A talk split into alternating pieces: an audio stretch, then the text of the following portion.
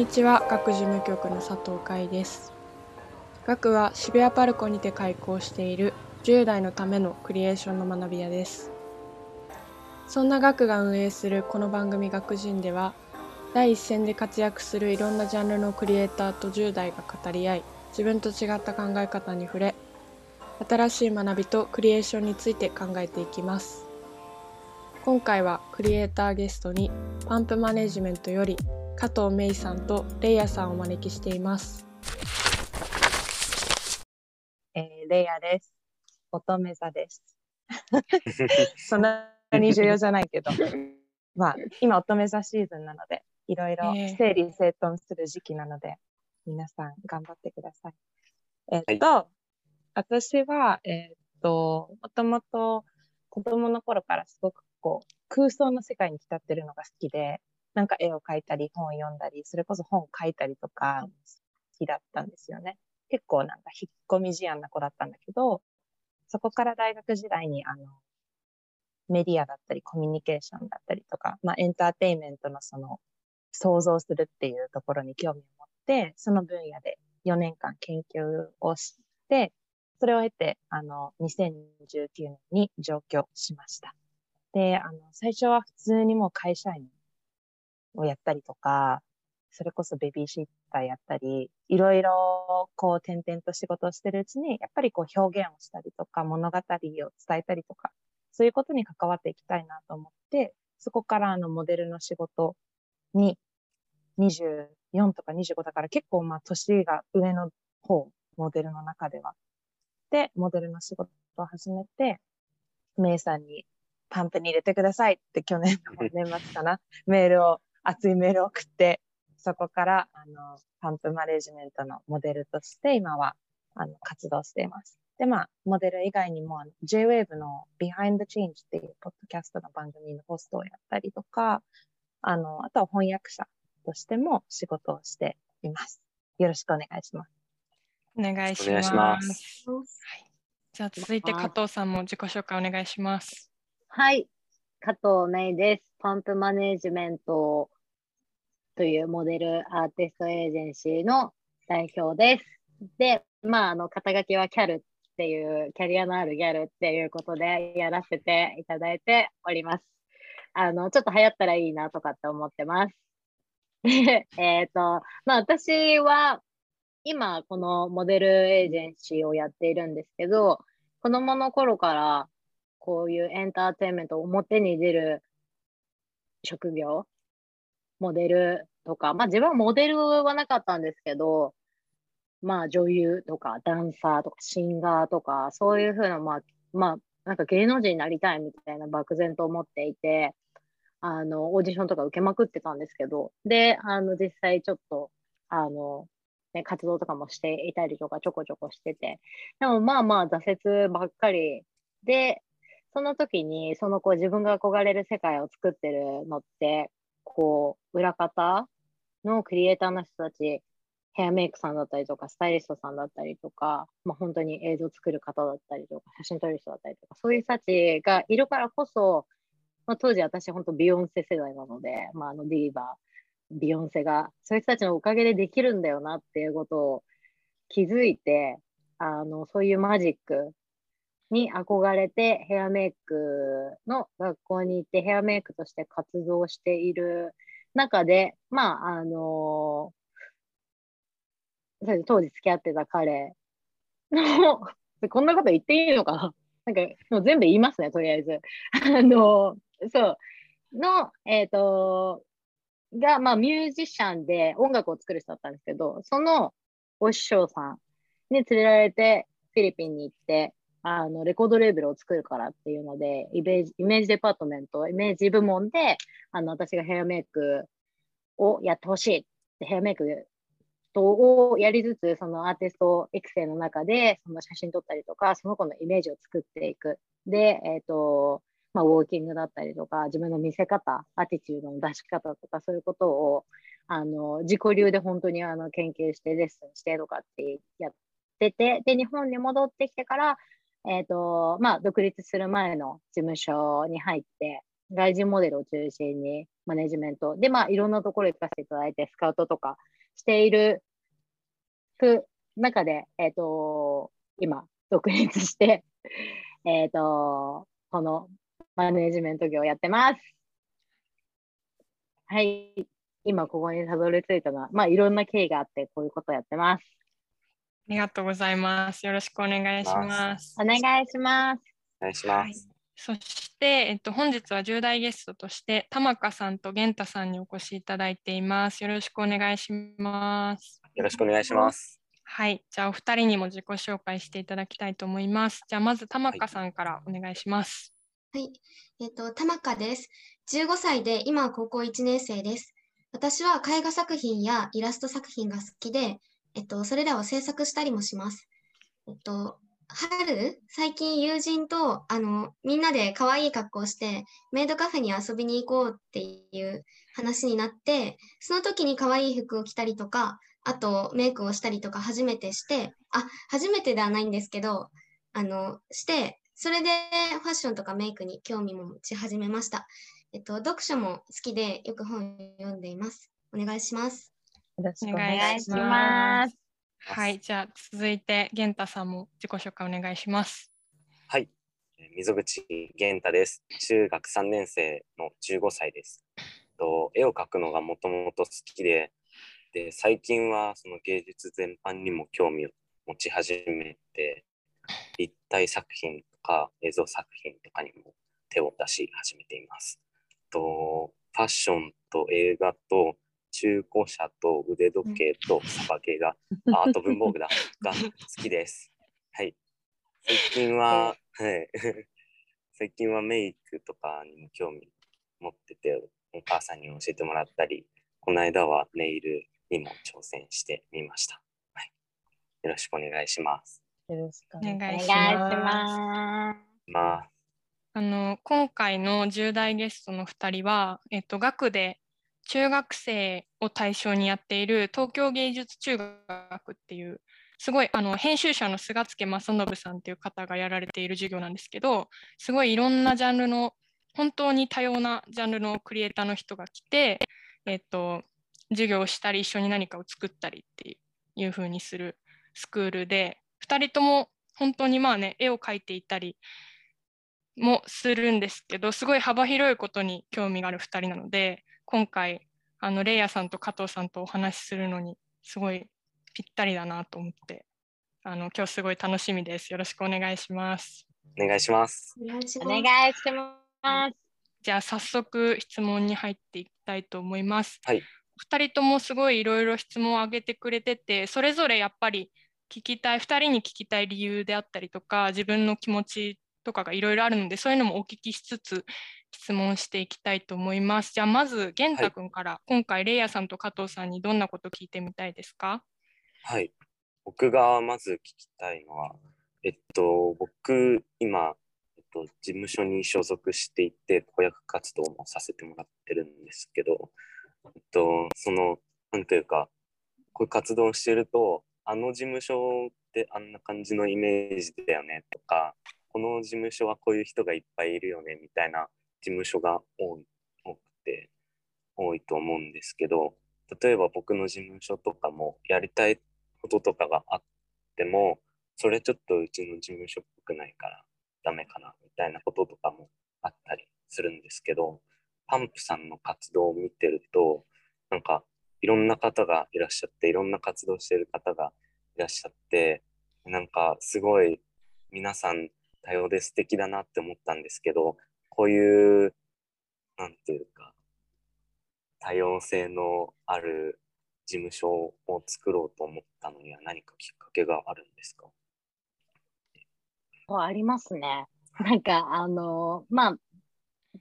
自己紹介のところでお話ししたんですけど、あの、まあ、前の事務所で、外人、まあ、外人モデル、その外国籍のモデルさんを海外から呼んで、まあ、東京にいる間、こう、マネージメントしてっていうのが主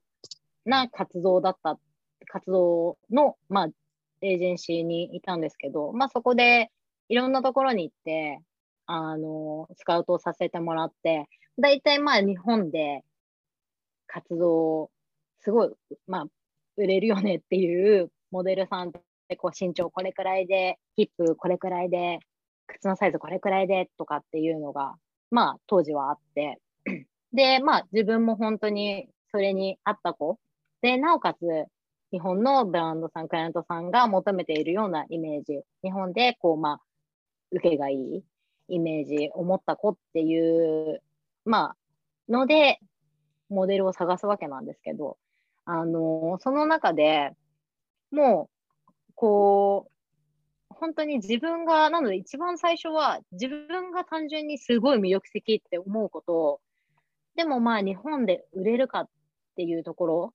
ってすごく違くって、だからまあ自分のこう直感で、この子やばいの、すごいカリスマ、カリスマを感じるカリスマ性があるなとかって思うこと。を、あの、あ、でもこの子は実際日本の今のマーケットだと、まだ仕事とかってあんまりないのかもなとかっていうことが結構多くって。で、あのー、そう、こういう風なイメージで。で、その事務所が持つイメージがあるって言ってる、言ってくれたじゃないですか、玄太君。で、なんか本当私もそれ思って、いくら売れるモデルさんでも、その子のイメージ、プラス事務所のブランド、ブランドイメージみたいのが合わさって、それがすごくこうケミストリーが生まれて、いい風にいく場合もあれば、この事務所では売れてたのに、事務所こっちに変えた瞬間に売れなくなったとか、その逆もしかりで、だからやっぱりそのこう事務所が持ってるイメージとかっていうのも私は大切にしながらスカウトしててモデルを選んでたんですけど、で、まあそういうふうに、あの、まあ、まあ、要はすごいまあ日本を受けする外国籍の外人モデルさんをスカウトしているうちに、なんかこう、まあいろんな事務所があって、特に私がすごい印象的だったのは、あの、ロンドンにある事務所さんで、そこって本当に、あの、もう当時5年前とかでも、なんか、こう、すごい、あの、カービーな子、プラスサイズの子とか、あとは、まあ、本当にすごい、あの、目が離れてるとか、歯の間がギャップがあるとか、なんか、まあ、ビューティーマークって言って、もともと生まれつき、ここ、ちょっと斑点みたいな色が違ったりとかって、なんかそういうすごく本当いろんなモデルさんがいて、で、私は自分が働いたところで、そういう子たちがいくらすごい、そこ、その子たちに個性があって魅力があったとしても、こう、まあビジネスとしてそういう子たちを連れてきて、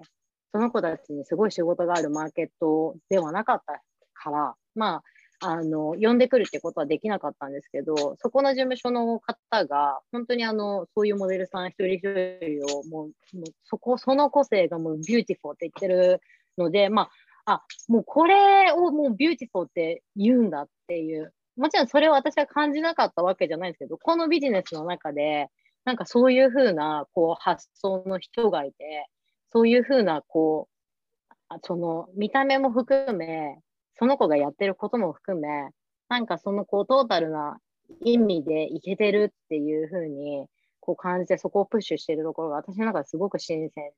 で、で、なんかアジアのマーケットって特にあの世界から見てもそういう部分ですごくかっこいいとかかわいいとかっていうイメージが限られてて、あの、ね、やっぱり隣国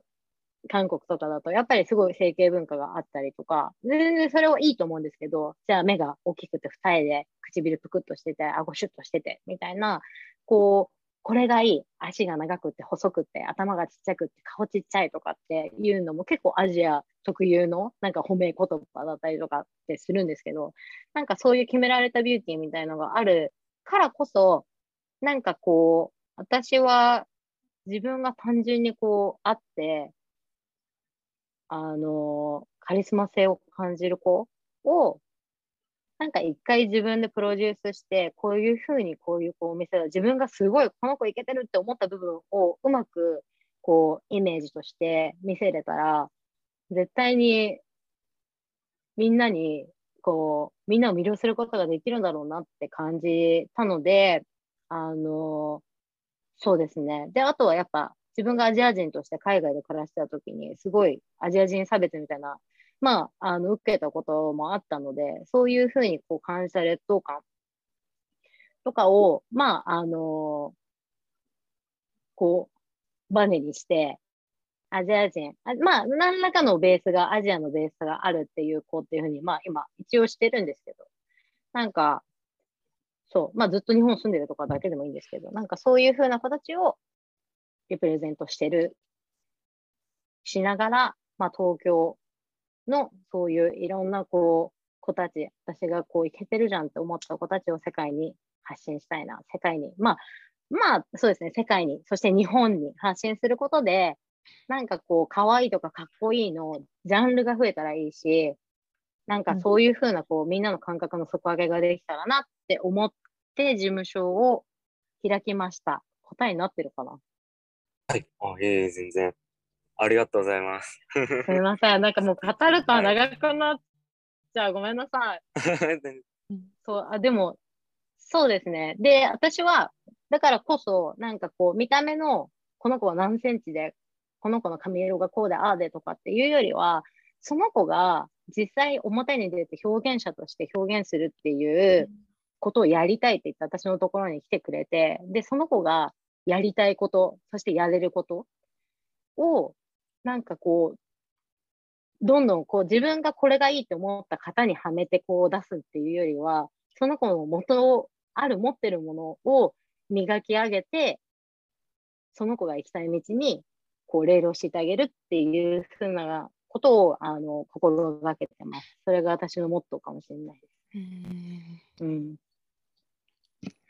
あのレイヤさんは、えっとまあ、うん、あのモデル以外にも本当にいろいろな活動をされていると思うんですけどモデルの活動はそのパンプマネージメントに所属されてあの今行われてるじゃないですか。えっと、そので、えっと、なんかさっきちょっとそのパンプマネジメントに入りたくてメールを送りましたみたいな話もあったかと思うんですけど、うん、レイヤさんはそのパンプはどういう理由でというか思いで所属したいなと思ったんですか？えっと、パンプに入る前はフリーランスのモデルが登録できる事務所に登録してたんですよね。で、そこは本当にもう仕事案件がいっぱい降ってきて、こう自分でこれやりたい、これやりたいって選んで、あの、オーディションに送らせてもらって仕事するみたいな。なんか、本当に、本当にこう、仕事するだけみたいな感じな環境だったんですけど、まあそれを半年の8ヶ月ぐらいやっていった中で、もうちょっと、こう、もうちょっと自分の考えだったりとか、自分が表現したいことだったりとかを一緒になんか考えてチャレンジしてくれる環境、できる環境があったらいいなって思うようになっていて、その、そう考えてたタイミングで偶然そのパンプにもうすでにあの所属してたモデルの子と同じ撮影に入ったんですよね。で、いろいろ話してるうちに、この、この、この子めっちゃイケてるし、すごい雰囲気もいいし、かつなんかその事務所の話にもなって、すごくこうパンプのことをとってもこうポジティブに話していたのを聞いて、あ、ここ以外なさそうだなって思ったんですよね。なんか他のこう、いわゆる正統派の事務所からもこうスカウトっていうか連絡来たりしたんですけど、なんかちょっと違うなっていうか、別にななんだろう、正統派なね、なんかスーパーモデルみたいなのを目指してるわけでもないし、私としては。なんまあ、一つの表現として、モデルだったり、こう、表現者っていう道を貫くために、こう、あ、モデルがいいなと思ってたんで、それを理解してくれるところってどこだろうってなった時に、やっぱパンプしか思い浮かばなくて、それで、名さんに連絡をして、で、やっぱりその一回事務所に初めて行って話した時の、話せた内容も初めてだったんですよね。なんかこう、美の多様性だったりとか、その日本のファッション業界の課題とか、そういうことをすごい正直に話す事務所が初めてだったんで、結構衝撃を受けて、嬉しいことにメイさんからどうぞ、ぜひみたいになって、今は半年ぐらいかな。8ヶ月か、うん、今年の2月とかだから半年ぐらいですよね。お早い。うん、早い、うん。あっという間に。半年経って。対談の途中ですが、ここで学人ミニコーナーのお時間です。今回はクリエイターゲストのレイヤさんに10代の頃に出会った自分を変えた一冊という質問をしてみました。本当にいろんなジャンル読んでて、うん。日本語に訳されてない本とかもたくさんあったりとか、ある中で、あの、最近、古本屋さんでまた発見して、あ、この本好きだっただったなって思った本があるんですけど、うん。村上春樹の羊男のクリスマスが、すんごく子供の頃好きだったんですよ。えー。で、なんか、お家にあったのが、こういうちっちゃいのじゃなくて、なんか絵本ぐらい、絵本サイズのちょっと大きめの、あの、バージョンだったんですけど、おばあちゃん家にあった本で、これがまず好きだった理由が3つあって、1つは、えっ、と、最初に読んだ時16とか17だったんで、結構まあ、まあもう高校生ぐらいだったんだけど、もう常に村上春樹のノルウェーの森を読んだことがあったんですよね。うんで、だからちょっと村上春樹のファンだったんだけど、あの、何これみたいになって、で村上春樹本当変なおっさんだなって思ったのがこの本だったんですよ。羊男気持ち悪いし、なんか、よくわかんないキャラクターいっぱい出てくるし、この人なんか、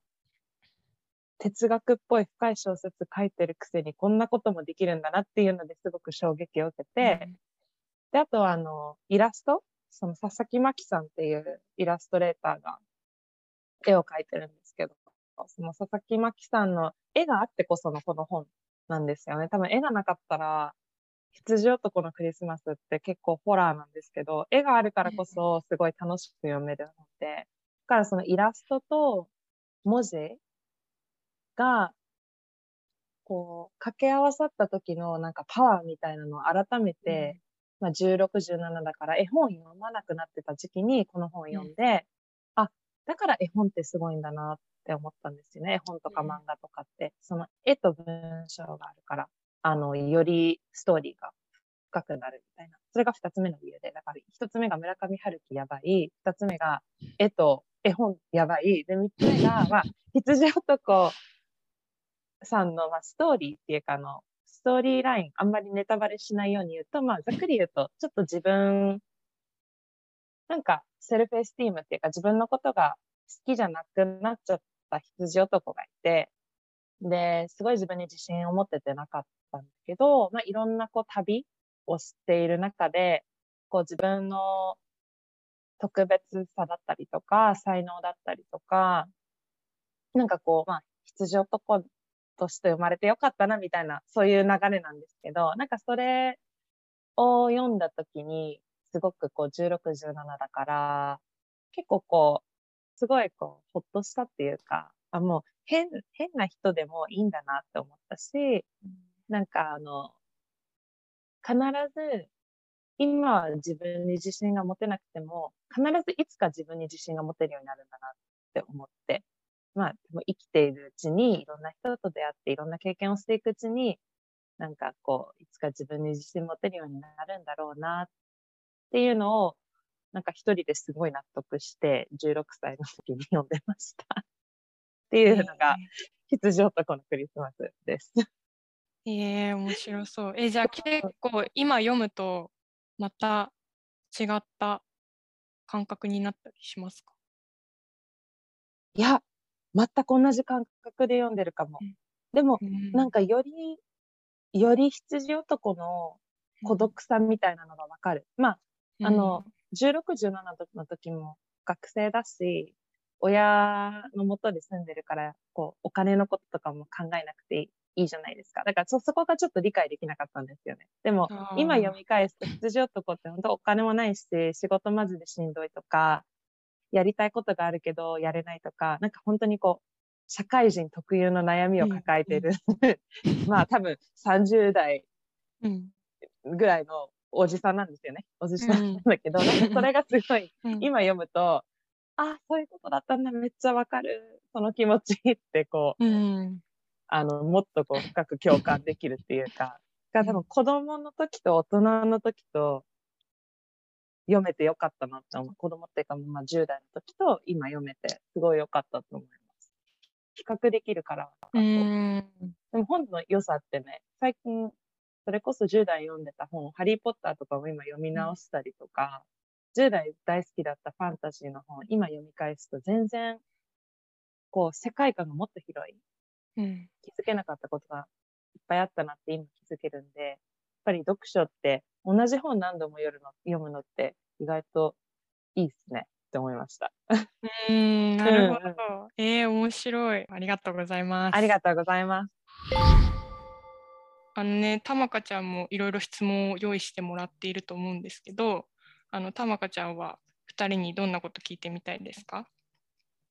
と私は、えっと、身長が低いことがコンプレックスなんですけど、その今、ロングワンピースを持ってて、可愛いから着てみたいなって思っているんですけど、低いから似合わないなって自分で思って、でも、その、そのまんま着ちゃうと、なんか、あ、似合わないなって思いながら着るのが嫌で、でも、それが着たいんですよ。で、今はそのコンプレックスを、あの、厚底の靴を履いたりして補っているんですけど、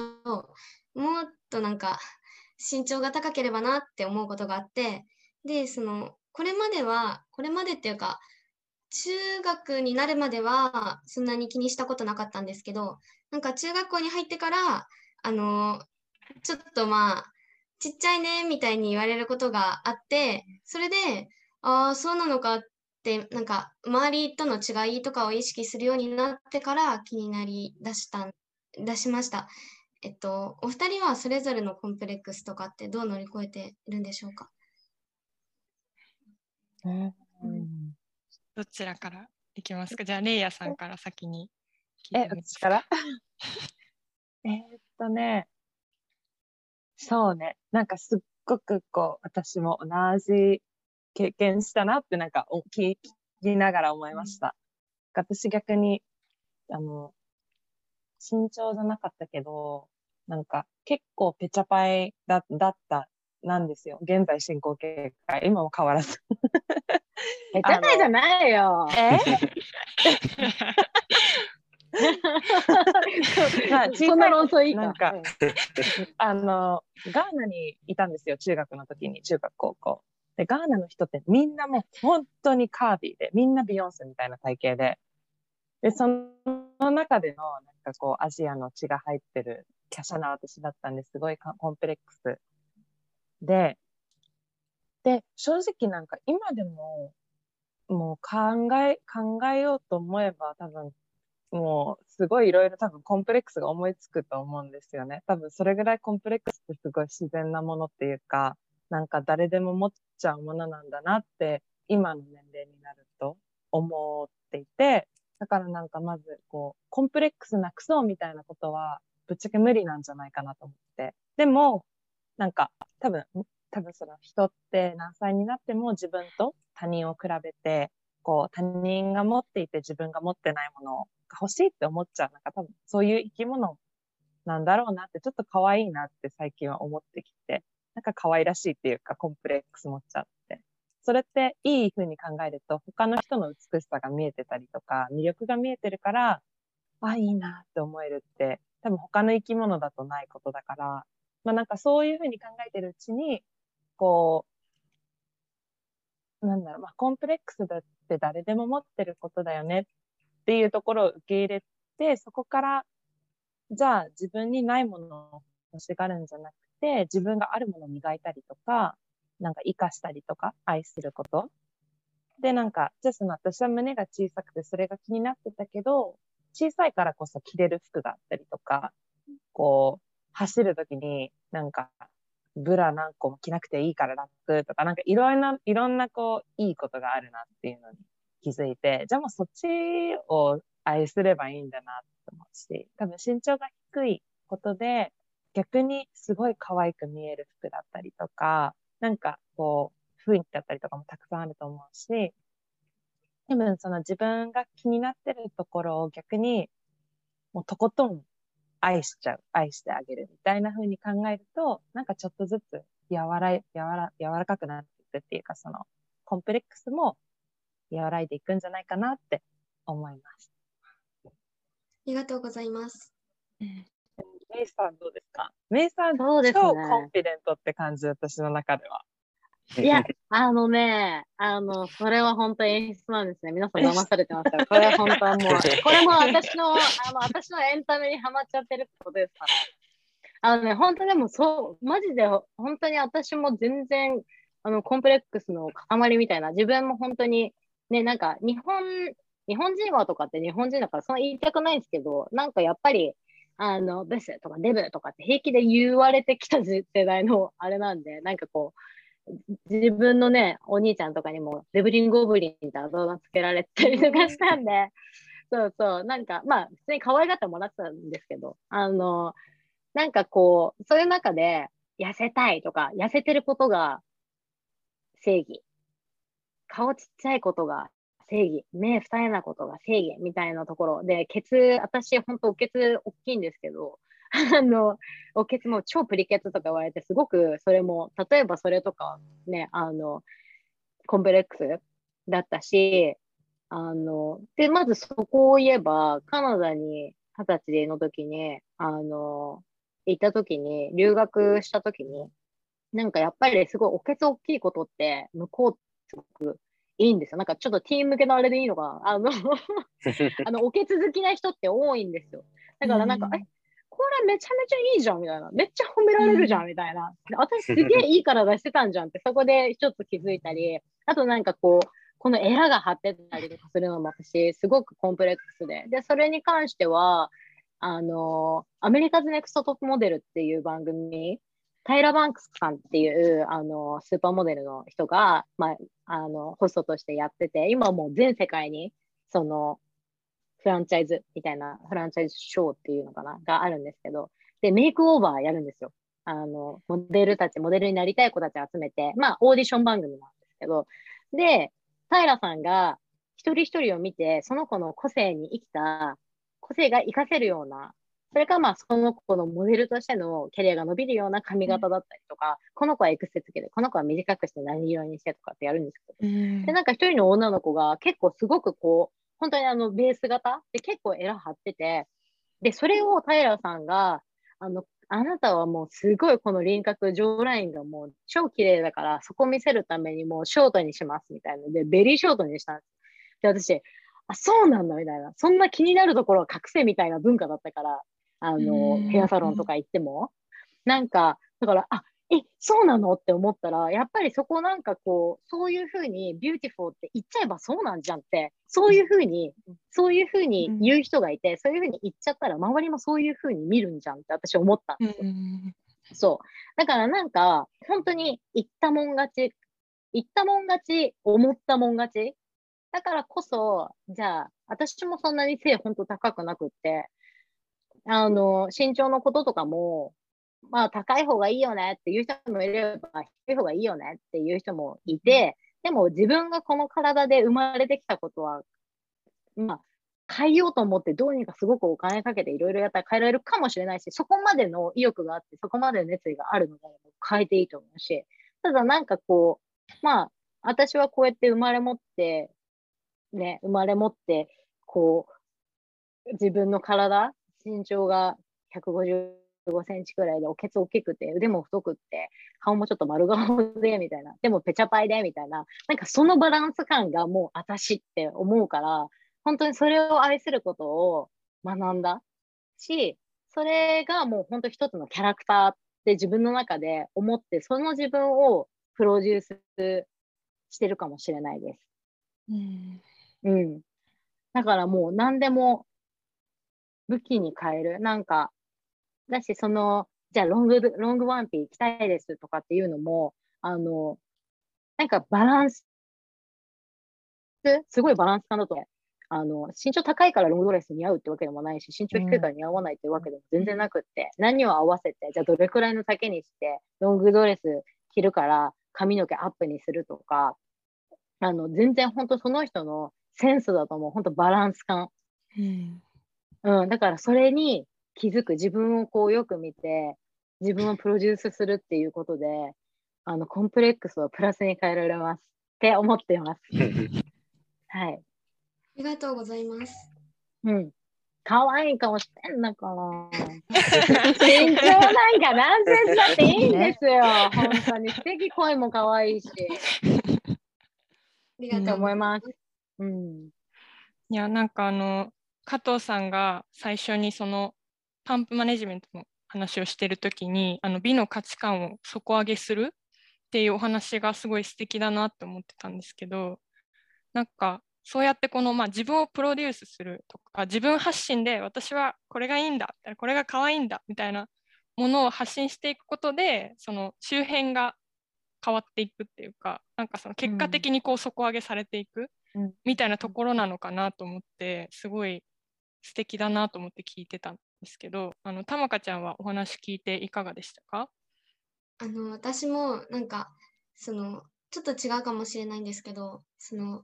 綺麗のジャンルを増やすみたいなのがすごいいいなって思ってなんかあのやっぱり背が高いとかあとは、まあ、顔がすごい整ってるとかそういう価値観が今あると思うんですけどなんかそれの他にもこういうのもいいよねみたいなのが増えていくとやっぱりなんか私も今のその自分を愛すっていう話を聞いてなんかまあ救われたような感じがしたしそのもっと自分に自信を持てる人もたくさん出てくると思うのですごい素敵だなと思いました。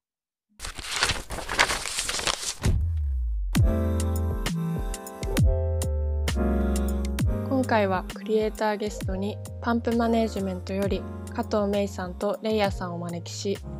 10代ゲストの玉香さん健太さんと共に対談していきました。ワンオンリーをモットーに内に秘めた魅力を吸い上げてプッシュするというテーマを掲げて活動を行うパンプマネジメント。代表を務める加藤さんとモデルとして所属するレイヤさんに設立の経緯や活動を続けていく上での思いからコンプレックスや自己表現についてまで